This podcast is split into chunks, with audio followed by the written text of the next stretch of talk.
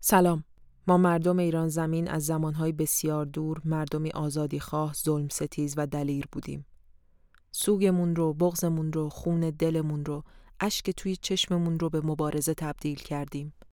در تاریخ روایت ها و اساتیر ایران نقل این مبارزات رو به وفور میشه پیدا کرد. نبرد خیر و شر، انتقام خونهای پاک به ناحق ریخته شده، پاره کردن بندهای اسارت و رها شدن از چنگ ستم و ستمگر. این ششمین اپیزود پادکست چیچکاست. توی این اپیزود مهم نیست که من کی هستم. مهم اینه که به حافظه جمعی و اساتیرمون رجوع کنیم و ببینیم که ما کی هستیم. این اپیزود سرنگونی زحاک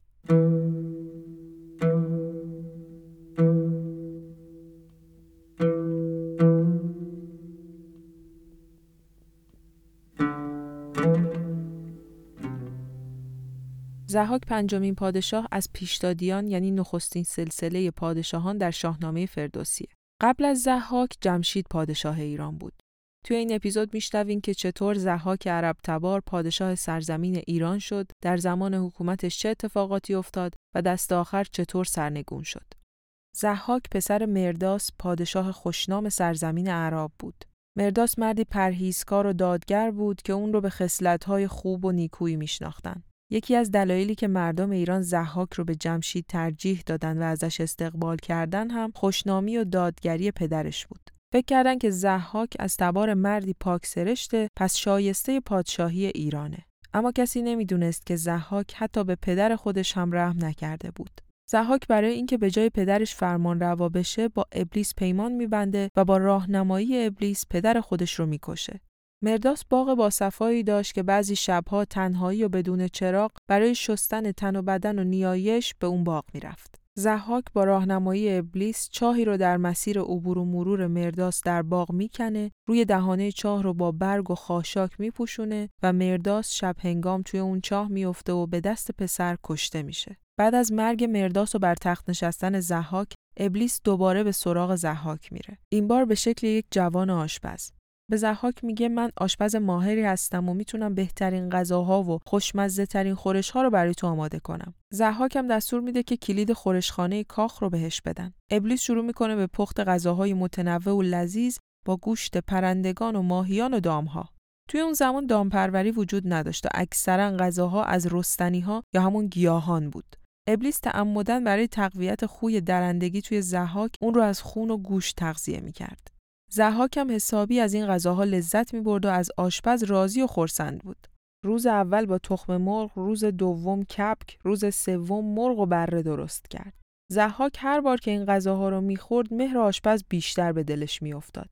تا اینکه روز چهارم با گوشت تازه گاو و گلاب و زعفران و مشک غذایی درست کرد که زحاک تا اولین لغمه رو به دهان گذاشت شگفت زده و سرمست شد. به آشپز که در واقع ابلیس بود گفت هر آرزویی داری به من بگو. چه آرزوییه؟ بگو تا من برآورده کنم. ابلیس جواب داد پادشاها شادی و طول عمر تو آرزوی منه. فقط اینکه من دلم پر از مهر توه و آرزویی جز این ندارم که به من اجازه بدی به سر دوشانه تو بوسه بزنم. زحاک هم بهش اجازه داد.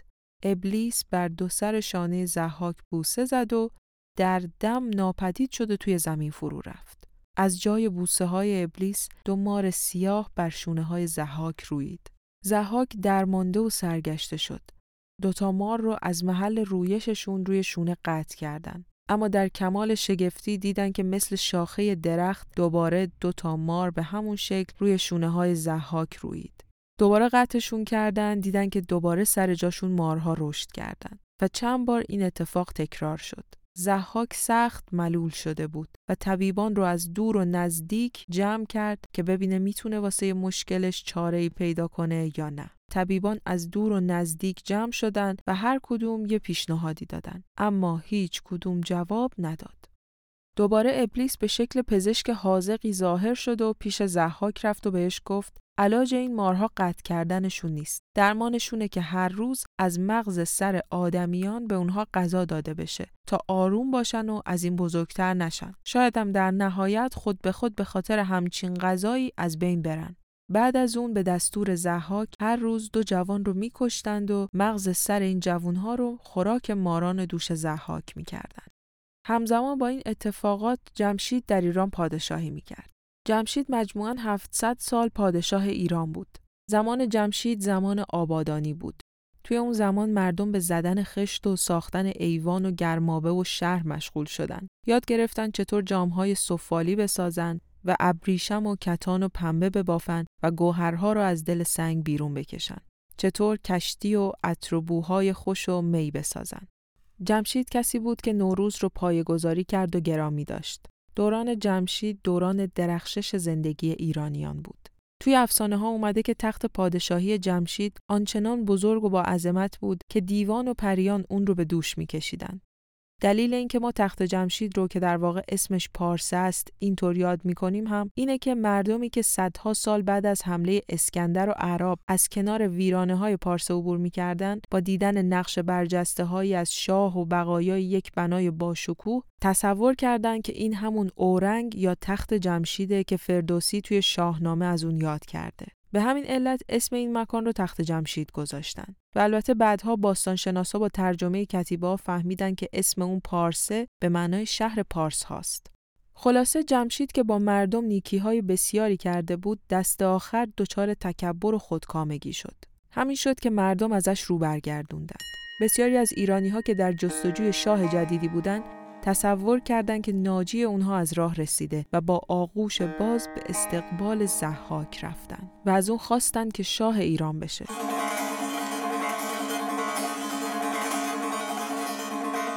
جمشید فرار کرد و ایرانیان بیخبر از اونچه که در انتظارشون بود زحاک رو پادشاه ایران کردند. زحاک هم که با دعوت مردم ایران مواجه شد مثل برق و باد لشکری از اعراب و ایرانیان تشکیل داد و خودش رو به تخت جمشید رسوند. با نزدیک شدن زحاک جمشید تاج و تخت و رها کرد و فرار کرد. زحاک هم بر تخت نشست و تاج شاهی ایران رو بر سر گذاشت.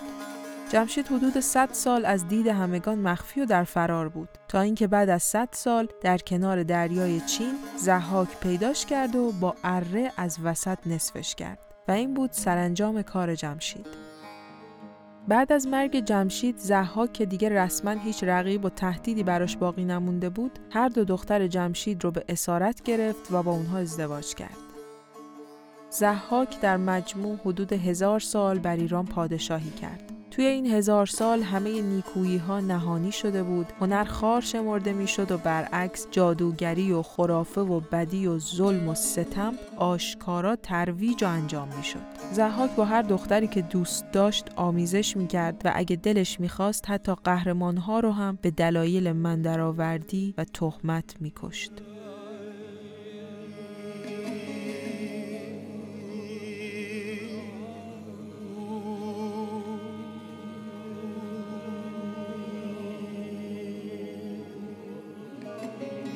کار در ایران به اینجا رسیده بود که هر روز دو جوان رو می‌گرفتند و به دربار زحاک می بردن می کشتنشون و مغزشون رو برای خوراک مارهای زحاک آماده می کردن.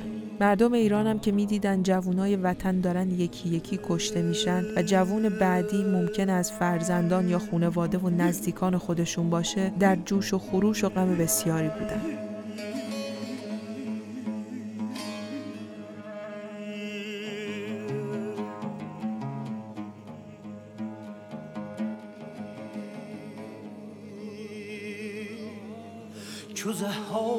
شد بر جهان شهریار. چو زحاک شد بر جهان شهریار. بر او سالیان انجمن شد هزار. نهان گشت کردار فرزانگان پراکنده شد کام دیوانگان.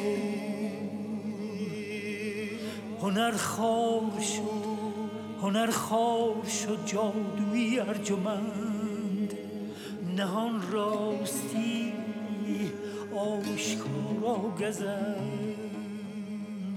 شده بر بدی دست دیوان دراز شده بر بدی دست دیوان دراز. به نیکی نرفتی سخن جز به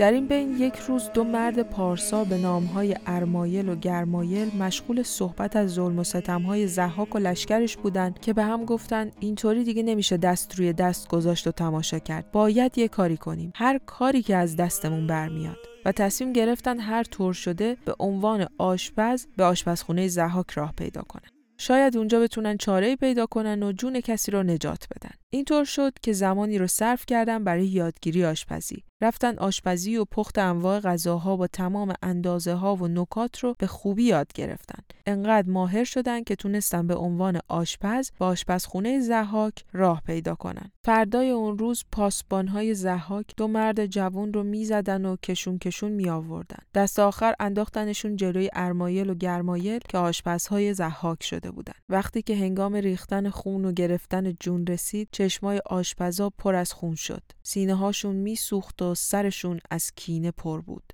ارمایل و گرمایل به همدیگه از سر بغز نگاهی کردن و چاره جزی ندیدن که جون یکی از این دو نفر رو بگیرن. پس یکی رو کشتن و مغز سرش رو در آوردن و با مغز سر گوسفند مخلوط کردند و بعد باهاش غذا درست کردند. به جوونی که زنده مونده بود گفتند هیچ کس رو از این راز باخبر نکن و پنهانی از شهر خارج شو و به هیچ شهر و آبادی دیگه هم پا نزار. مستقیم به سمت کوه ها برو که از این به بعد جهان تو همین کوه ها و دشت هاست. اینطور شد که هر ماه سی جوون رو از مرگ نجات می‌دادند. این جوانها جایی پنهان می شدن و وقتی که تعدادشون به دیویس نفر می رسید آشپزا بهشون چندین بز و میش می دادن و راهیشون می کردن تا ناشناس و پنهانی به سمت کوهها و دشتها برن. و میگن که قوم کرد از همین جوانهایی که تونسته بودن از چنگال زحاک فرار کنن پدید اومد. چهل سال مونده بود به پایان دوران زحاک. شبی توی خواب دید که جوونی دلیر با دو مرد جنگاور وارد کاخ شدن. و جوون با گرزی که در دست داشت به سرش زد و اون رو دنبال خودش کشید و از کاخ بیرون برد. زحاک فریادی کشید و از خواب پرید. شهرناز و ارنواز هم با وحشت از خواب بیدار شدن و ارنواز گفت چی شده که شاه شاهان با این قدرت و شوکت که کسی یارای گزند رسوندن بهش رو نداره توی کاخ خودش در بستر خودش اینطور از وحشت فریاد می‌زنه. زحاک هم خوابش رو براشون تعریف کرد. ارنواز گفت تو که جهان رو به زیر انگشتر داری و از دد و دیو و مردم و حیوانات و جانوران همه مغلوب قدرت تو هستند نترس و فکر چاره ای باش. از تمام جهان بهترین اخترشناسان و افسونگران و موبدان رو دعوت کن و سر این خواب رو برملا کن. اون وقت می‌تونی راهی براش پیدا کنی. به محض اینکه سپیده زد زحاک هر موبد و ستاره شناس خردمندی رو از تمام کشورهای دور و نزدیک دعوت کرد که به نزدش بیان. وقتی همه جمع شدن خوابی که دیده بود رو براشون تعریف کرد. گفت این خواب رو برای من رازگشایی کنید. به من بگید که زمانه من کی سر خواهد اومد و چه کسی تاج و تختم را از من خواهد گرفت. موبدان رنگ از رخسارشون پریده بود و لبهاشون خشک شده بود و نمی‌دونستن که باید به زحاک تعبیر خوابش رو بگن یا نه. می‌گفتن اگه راست بگیم که شاید کشته بشیم. اگه دروغ هم بگیم یا کامل نگیم صد درصد کشته میشیم. سه روز تمام مشغول تصمیم گیری بودن تا اینکه روز چهارم زحاک به خشم اومد و گفت اگه حرف نزنین همتون رو دار می‌زنم. همه موبدان مسترب و وحشت زده سراشون رو پایین انداختن. یکی از این موبدا که بسیار خردمند و دانا بود پا پیش گذاشت و به زحاک گفت پیش از تو پادشاهان اومدند و رفتند. غمهای فراوان و شادمانیهای بسیاری رو تجربه کردند. اما در نهایت دورانشون به سر رسیده و تو هم از این قاعده مستثنا نیستی. کسی که صاحب تخت تو خواهد شد و سر و روی تو رو در خاک خواهد مالید فریدون نامی است که البته هنوز از مادر زاده نشده. فریدون از شیر گاوی به نام برمایه پرورش پیدا می‌کنه و مردی سرفقد و دلیر میشه که نه تنها تاج و تخت رو از تو می‌گیره بلکه با گرز گرانی بر سرت میکوبه و تو رو با خاری و ذلت به بند می‌کشه. زحاک پرسید چرا این کارها رو با من می‌کنه؟ این جوان از من چه کینه ای داره؟ موبت پاسخ داد اگه خوب فکر کنی و خردمند باشی می‌دونی که بی بهانه و دلیل نیست. این کارهای اون به خاطر کینه و انتقامه. وقتی که زحاک این حرفا رو شنید از هوش رفت و از تخت پایین افتاد. به محض اینکه به هوش اومد شروع کرد گرد جهان به دنبال فریدون گشت. آروم و قرار و خواب و خوراک نداشت و روزگارش سیاه شده بود. جهانم از خبر جستجوی زحاک برای پیدا کردن نوزاد پسری که تخت و تاجش رو سرنگون می‌کنه پر شده بود. فریدون فرزند آبتین و فرانک در همین حین به دنیا اومد. آبتین و فرانک فریدون رو برداشتن و از ترس تصمیم به فرار گرفتن. اما ناگهان آبتین اسیر جلادان زحاک شد. دست بسته به دربار زحاک بردنش و اونجا کشته و مغزش خوراک ماران شد.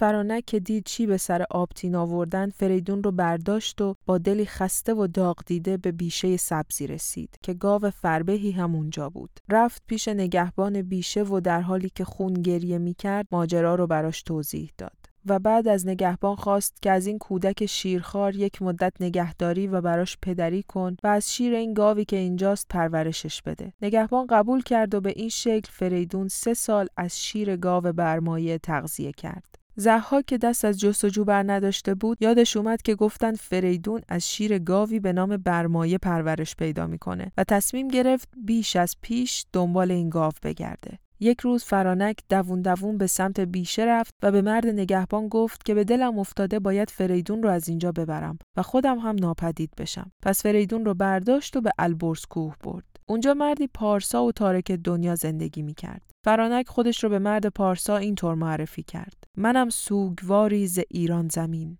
و فریدون رو به اون سپرد و خودش به پایین کوه رفت.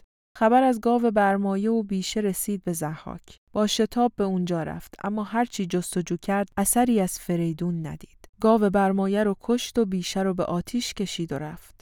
زحاک سال به سال از فکر و تکاپوی پیدا کردن فریدون رنجورتر می‌شد و فریدون در پناه مرد پارسا میبالید و رشد می‌کرد. وقتی فریدون به 16 سالگی رسید از کوه پایین اومد و پیش مادرش که توی دشت ساکن بود رفت. از مادر پرسید که من کی هستم و از چه تباری و نژادی. فرانک بهش پاسخ داد که تو فریدون فرزند آبتین و از نژاد تحمورس و از تبار شاهانی. زحاک پدر تو رو به ستمگری کشته و مغزش رو خوراک مارانش کرده. و دایه تو گاو برمایه هم به دست اون کشته شده. زحاک جهان رو به جستجوی تو زیر و زبر کرده چرا که ستاره شناسان و موبدان پیش بینی کردند که دوران اون به دست تو به پایان می‌رسه و تو تخت سلطنت زحاک رو در هم خواهی شکست. به همین خاطر من تو رو سالها از چشم همه پنهان کردم وقتی که زحاک پدر تو رو کشت من تو رو برداشتم و فرار کردم. سرانجام به بیشه ای رسیدم سه سال تو رو به نگهبان بیشه سپردم و تو از شیر گاو برمایه قدرت گرفتی. تا اینکه خبر بیشه و گاو به زحاک رسید. سری تو رو از اونجا برداشتم و گریزان به اینجا اومدم و تو رو به این مرد پارسا سپردم. زحاک هم به دنبال تو به بیشه رسید دایه مهربان تو گاو برمایه رو کشت و بیشه رو به آتش کشید. فریدون با شنیدن حرفهای مادر تمام وجودش کینه شد و به جوش و خروش اومد. اما فرانک با خردمندی به فریدون گفت الان وقتش نیست چرا که الان تو مقابل قدرت زحاک نمی‌تونی بیستی. علاوه بر این زحاک می‌تونه صد هزار نفر رو از سرزمین های دیگه برای مقابله با مردم به ایران بیاره. با تصمیم های آنی و از سر خشم سر خودت رو به باد میدی. بهتر صبر کنی تا زمانش برسه. به جایی رسید که زحاک هر روز صبح با ترس چشمهاش رو باز می کرد. صبحها اولین کلمه ای که می گفت فریدون بود و شبها قبل خواب هم آخرین کلمه ای که به زبون می آورد فریدون بود.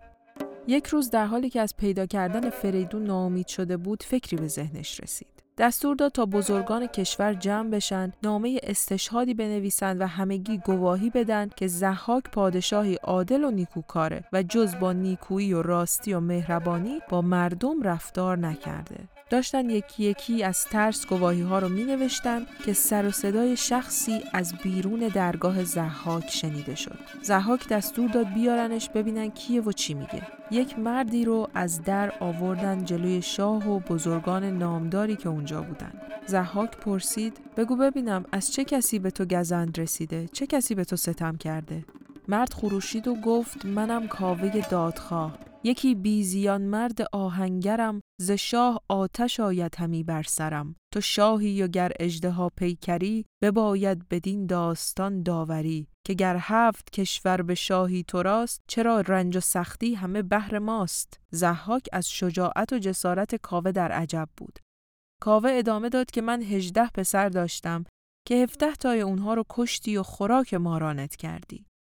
تنها فرزندی که برای من مونده بود هم امروز اسیر کردی و می‌خوای که اون رو هم بکشی؟ زحاک فرمان داد که پسر کاوه رو آزاد کنن.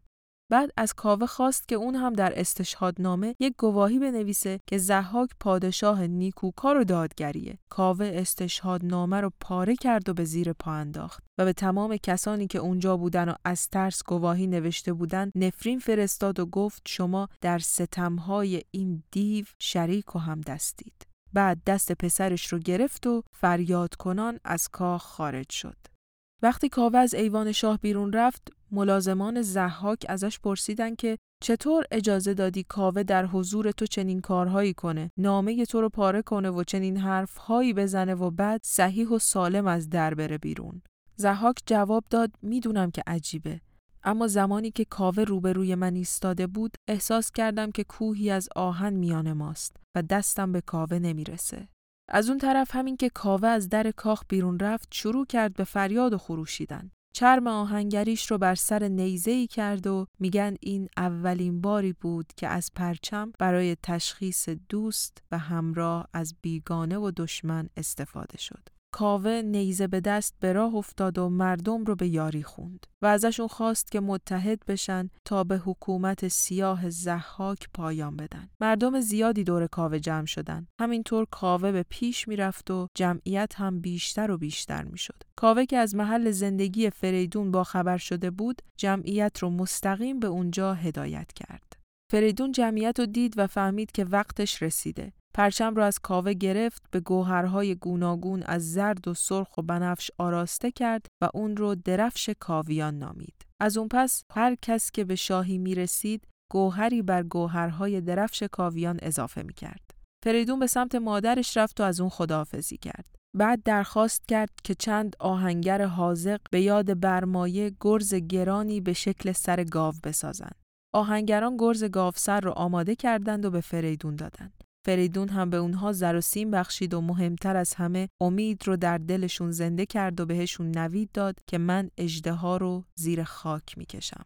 پس فریدون با دلی پر از کینه به همراه سپاهیانش و دو برادرش به راه افتاد. رفتند و از کوهها و رودها گذشتند. وقتی که از دشت نزدیک شهر می شدن، فریدون در میان شهر کاخی رو دید که بیخبر از همه جا غرق در شادی و آرامش بود. به همراهانش گفت که دیگه درنگ جایز نیست و بر کاخ زحاک بتازید. گرز گران رو بیرون کشید و به تاخت سمت ایوان زحاک رفت. بعد از اینکه تمام نگهبانان و پاسبانان رو قل و قم کردند، فریدون سوار بر اسبش گلرنگ به کاخ بزرگ وارد شد. دید که کسی در کاخ نیست و تخت پادشاهی خالیه. بر تخت تکیه زد و تاج پادشاهی رو بر سر گذاشت. دو دختر جمشید ارنواز و شهرناز را از شبستان زحاک بیرون آورد و گفت که اول قبل از هر چیز سرشون رو با آب پاک بشورن تا پلیدی ها و تیرگی ها از روانشون شسته بشه. بعد از اون دو دختر از فریدون پرسیدن که با این همه شجاعت تو از چه نژاد و تخمه ای هستی و چرا به اینجا اومدی؟ این جرأت و جسارت تو از کجا میاد؟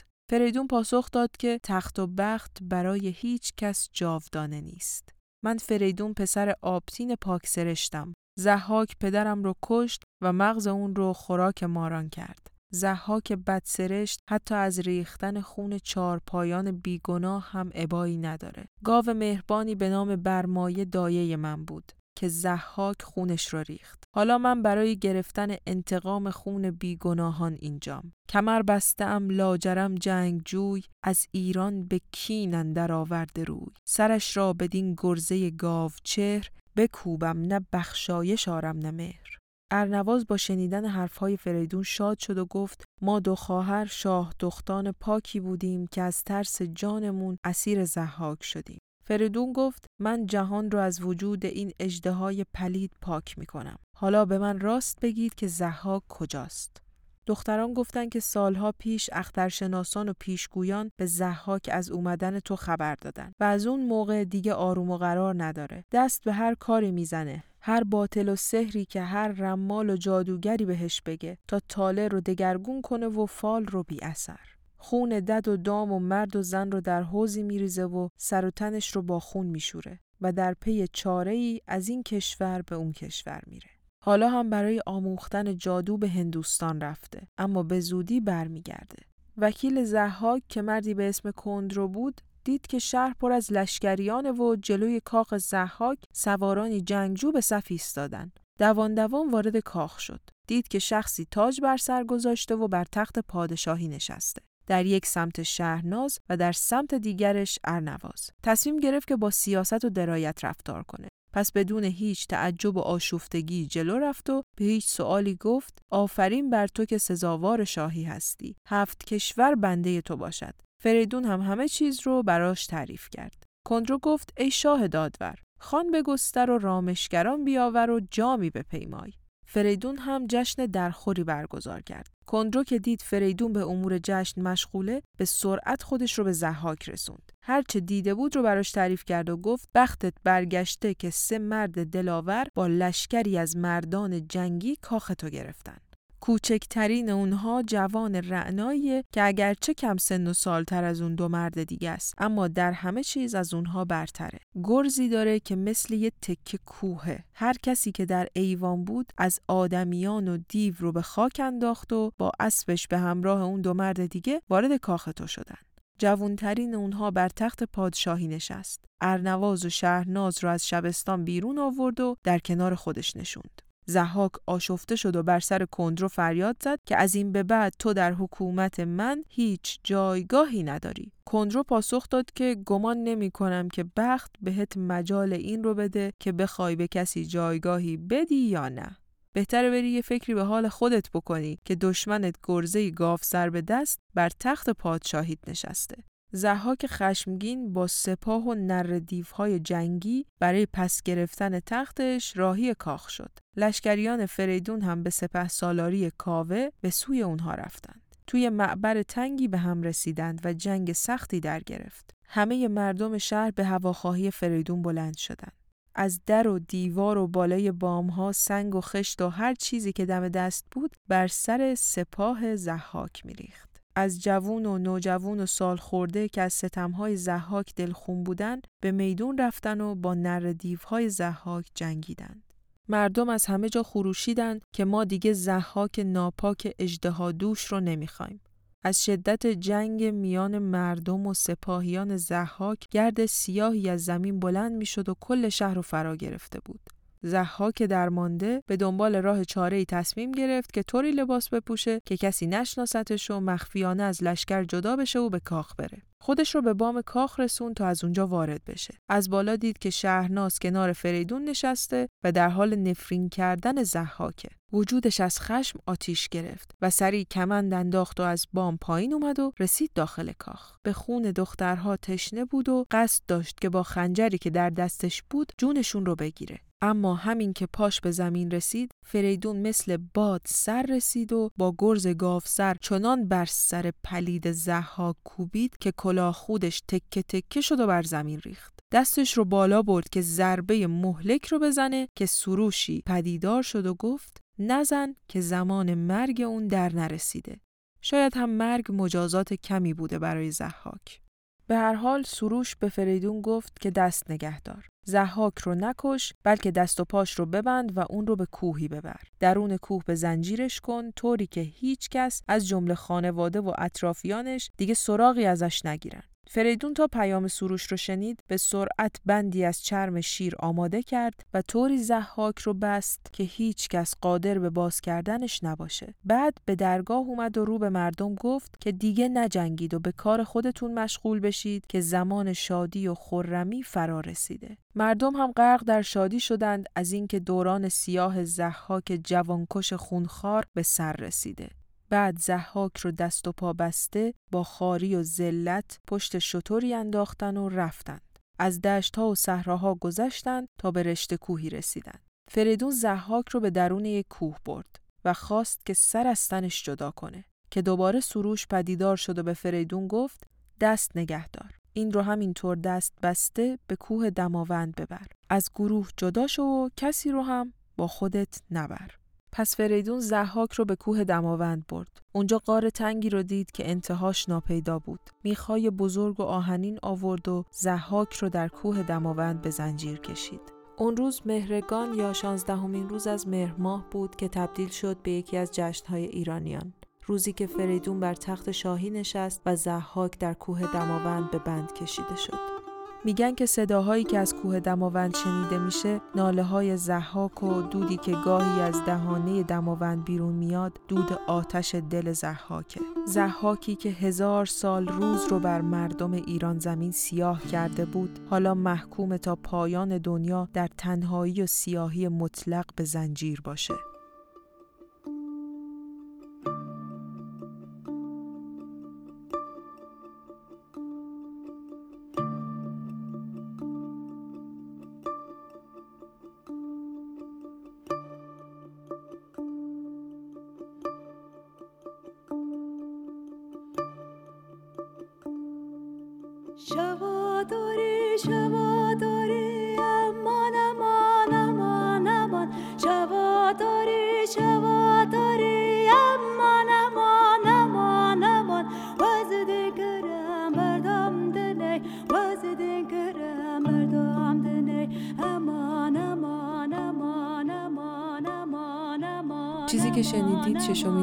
پادکست چیچکا بود. امیدوارم عذرخواهی من بابت تاخیر در تولید و انتشار این اپیزود رو بپذیرید. ممنون که پیام می‌دید سراغمون رو می‌گیرید. افسانه ها و قصه هاتون رو برامون بفرستید. اگه نظر یا پیشنهادی هم دارید از همون راه های ارتباط همیشگی. ایمیل اینستاگرام و کامنت های کست باکس. خیلی مراقب خودتون باشید. فعلا خداحافظ.